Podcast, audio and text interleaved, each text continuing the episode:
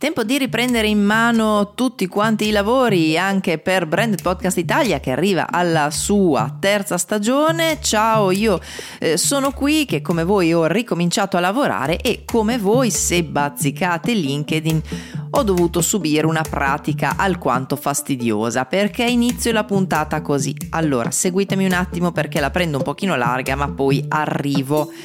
Allora, chi sta su LinkedIn di solito intorno ad agosto-settembre, ovvero quando i bilanci delle società di capitali vengono pubblicati, perché per legge i bilanci delle società di capitali devono essere pubblici, quando vengono pubblicati questi bilanci fioccano ovviamente, mica tanto, comunque c'è una pratica di LinkedIn secondo cui sia in qualche modo sensato farsi bellissimi, quindi fioccano articoli meravigliosi con la società XY ha centuplicato il proprio fatturato, la società XY chiude il bilancio con un aumento del 500.000% del proprio fatturato. Perché dico che è fastidiosa? A parte che non la trovo particolarmente elegante, e poi lo sappiamo tutti senza nasconderci dietro un dito che parlare di fatturato non significa nulla, perché poi dipende quelle che sono le spese e quello che è la gestione di questo fatturato. Quindi a me di leggere i vostri fatturati mega aumentati non me ne frega niente, quando invece poi vai a controllare e scopri che le suddette società non stanno proprio navigando in acque così tanto buone. Perché dico così? Perché poi tutto questo contribuisce a una determinata percezione. Ovviamente che vada tutto bene, che vada tutto in maniera rosea, poi andiamo a vedere e in realtà ci sono delle perdite enormi che tante società, buona parte di quelle che lavorano nel podcast, si portano dietro da anni. Non sto puntando il dito contro qualcuno in particolare, perché il fulcro di questa puntata è proprio parlare di tutto quanto il mercato che noi conosciamo fino adesso per essere il mercato della produzione podcast. Ecco, se noi andiamo a vedere tutti quanti i bilanci pubblicati di queste società, vediamo che la situazione è un po' uguale per tutte, cioè non si naviga assolutamente in buone acque. Non sto parlando di utili scarsi, sto parlando di grandi perdite. Quindi arriviamo al punto, la bolla del podcasting sta scoppiando? Ma non lo so, parliamone oggi. Io sono Rossella Pivanti, come sempre sono qui dietro al mio microfono a farvi quello che è il mio personale punto della situazione sul mondo del podcasting, branded o no, perché lo faccio, perché anch'io bene o male ci sono dentro. Lavoro nel mondo del podcast dal 2019 come unica attività e quindi insomma direi che anch'io devo trovare un modo di portare a casa la pagnotta, ed è proprio per questo che oggi parliamo proprio dell'economia dietro al mondo del podcast e se è vero o meno che la bolla del podcasting sta scoppiando. Un discorso che viene fuori da un pochino di tempo, perché ci sono quelli che, nascosti dietro l'angolo come degli avvoltoi, non vedono l'ora che la bolla del podcasting stia scoppiando per dire ah, te l'avevo detto, era solo una bolla. Altri invece che dicono no, è impossibile. Così guardiamo con un pochino di lucidità la situazione, e lo facciamo a partire da un articolo che è uscito sull'Inchiesta il 29 aprile del 2023 a firma di Guia Soncini. Io mi sono svegliata la mattina e ho scoperto l'esistenza di questa Guia Soncini, che a quanto pare solo io non conoscevo, ma che ha scritto un articolo che si chiama "Nessuno ascolta i podcast, ma titillano l'ego degli intellettuali nutriti con il sottolio di mammà". Ora, al di là dei facili commenti sul titolo più o meno simpatico, sul modo di scrivere più o meno simpatico, pungente di questa Guia Soncini, tira fuori alcune cose. Su alcune sono molto d'accordo, su altre ma assolutamente no. Mi sembrano proprio i commenti di una persona che sia molto fuori dal mondo del podcasting. Ve ne leggo qualche estratto. Appunto, lei dice: la possibilità di autocertificare i propri successi è inebriante, e lo abbiamo visto con gli articoloni dell'aumento di fatturato, quando poi in realtà vanno a coprire il fatto che la situazione è tutta un'altra. Il fatto che appunto i dati di ascolto del podcast non siano assolutamente pubblici, ma che poi le classifiche ti facciano pensare che wow, sta andando tutto bene, quando in realtà insomma magari la discrepanza è di pochi ascolti tra un podcast e l'altro per salire in classifica.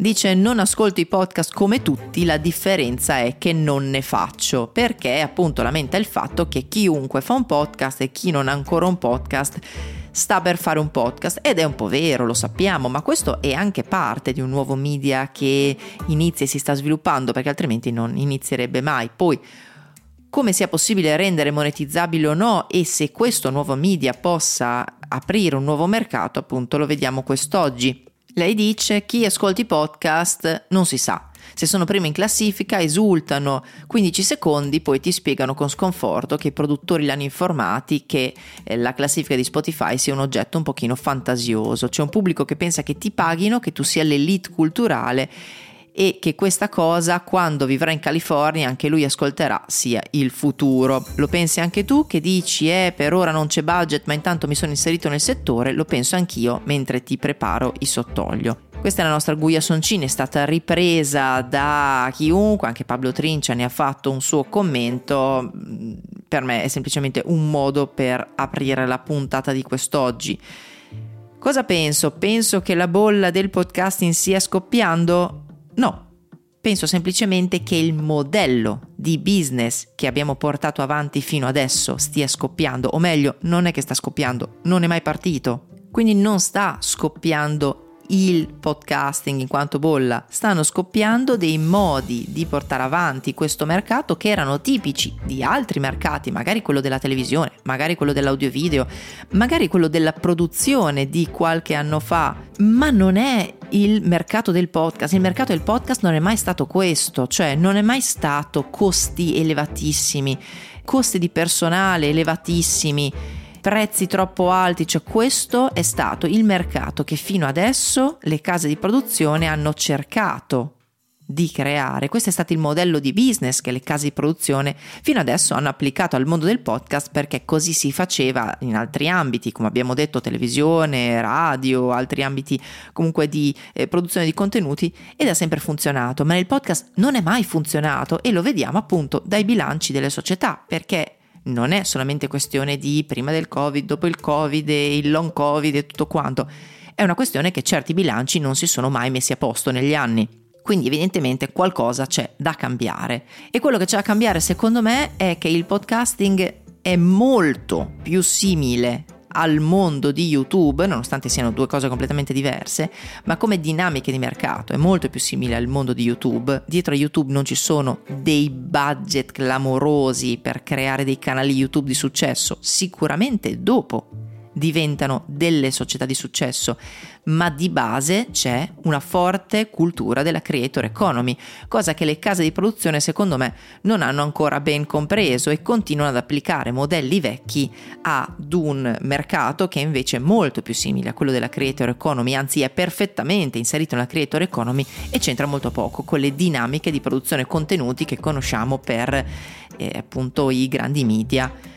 Quindi non è che la bolla del podcasting stia scoppiando, sono scoppiati evidentemente, palesemente, lo vediamo comunque anche dai movimenti che Spotify ha dovuto fare e dai cambiamenti del modello di business che Spotify ha dovuto fare, proprio guidato da dei costi molto alti, quindi delle perdite molto alte.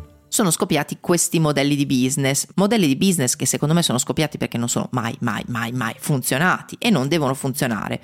Quello che invece vedo è un podcasting dal punto di vista indipendente dei creator molto sano. Attenzione, molto sano non vuol dire che tutti ci stanno mangiando, che tutti ci stanno facendo chissà che introiti, che tutti si stanno licenziando dal loro lavoro classico per fare il podcaster. No, ma in nessun mercato questo è uguale per tutti. Io sto dicendo che chi ha iniziato e ha continuato, chi ha preso veramente il podcasting come un lavoro, nonostante magari fosse un hobby e un dopolavoro rispetto alla propria professione principale, ad oggi è diventato molto profittevole, ad oggi si è licenziato e fa quello di mestiere, ad oggi ha creato veramente dei business che possono andare avanti, ha creato delle società con dei dipendenti e ha creato soprattutto un lavoro che si possa chiamare tale. È chiaro, non è così per tutti, è una piccola parte, ma come in YouTube, cioè se pensiamo a tutte le persone che caricano video su YouTube e quanti invece sono gli YouTuber che lo fanno effettivamente di mestiere, che hanno creato delle vere e proprie società da lì, vediamo che insomma ovviamente i numeri sono molto esigui, ma questo dappertutto, cioè non mi stupisco assolutamente. Quello che invece mi fa stupire è come mai questa cosa non sia stata compresa e ancora si continui ad applicare dei modelli di business vecchi, pesanti, che prevedono troppi costi fissi, troppi dipendenti, un sistema troppo rigido e soprattutto dei costi poi finali altissimi che non sono, credo personalmente, giustificati assolutamente da quello che è il podcasting. Il podcasting visto all'interno della Creators Economy funziona benissimo, mi spiace che Guia Soncini questo non l'abbia compreso.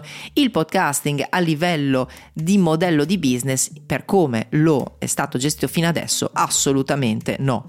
I dati ne sono le prove, inutile che poi si vada a scrivere ha fatturato centuplicato e qui e là, quando poi vediamo che da un momento del fatturato si prevede sempre un aumento anche dei costi e non è detto che gli utili ne abbiano giovato, quando invece vediamo dall'altra parte tantissimi e tantissime podcaster che hanno fatto di questo un mestiere, hanno creato delle società e funzionano molto molto bene. Tutto ciò fa del podcasting un mercato? Probabilmente no, per come conosciamo e definiamo i mercati fino adesso. Tutto questo fa del podcasting un sistema che funziona se gestito in questo modo? Assolutamente sì. Questo era il mio punto di vista su questo argomento, ma la bolla del podcasting sta scoppiando, sì o no? Oh mio Dio! Ditemi cosa ne pensate, ci tengo veramente perché capisco che sia un argomento molto molto divisivo e molto controverso. Ditemi se avete letto l'articolo di Guia Soncini a cui mi sono riferita e cosa ne pensate. Mi potete trovare su tutti quanti i canali social, in particolare sono molto attiva su Instagram e sul mio blog rossellapivanti.it. Ciao!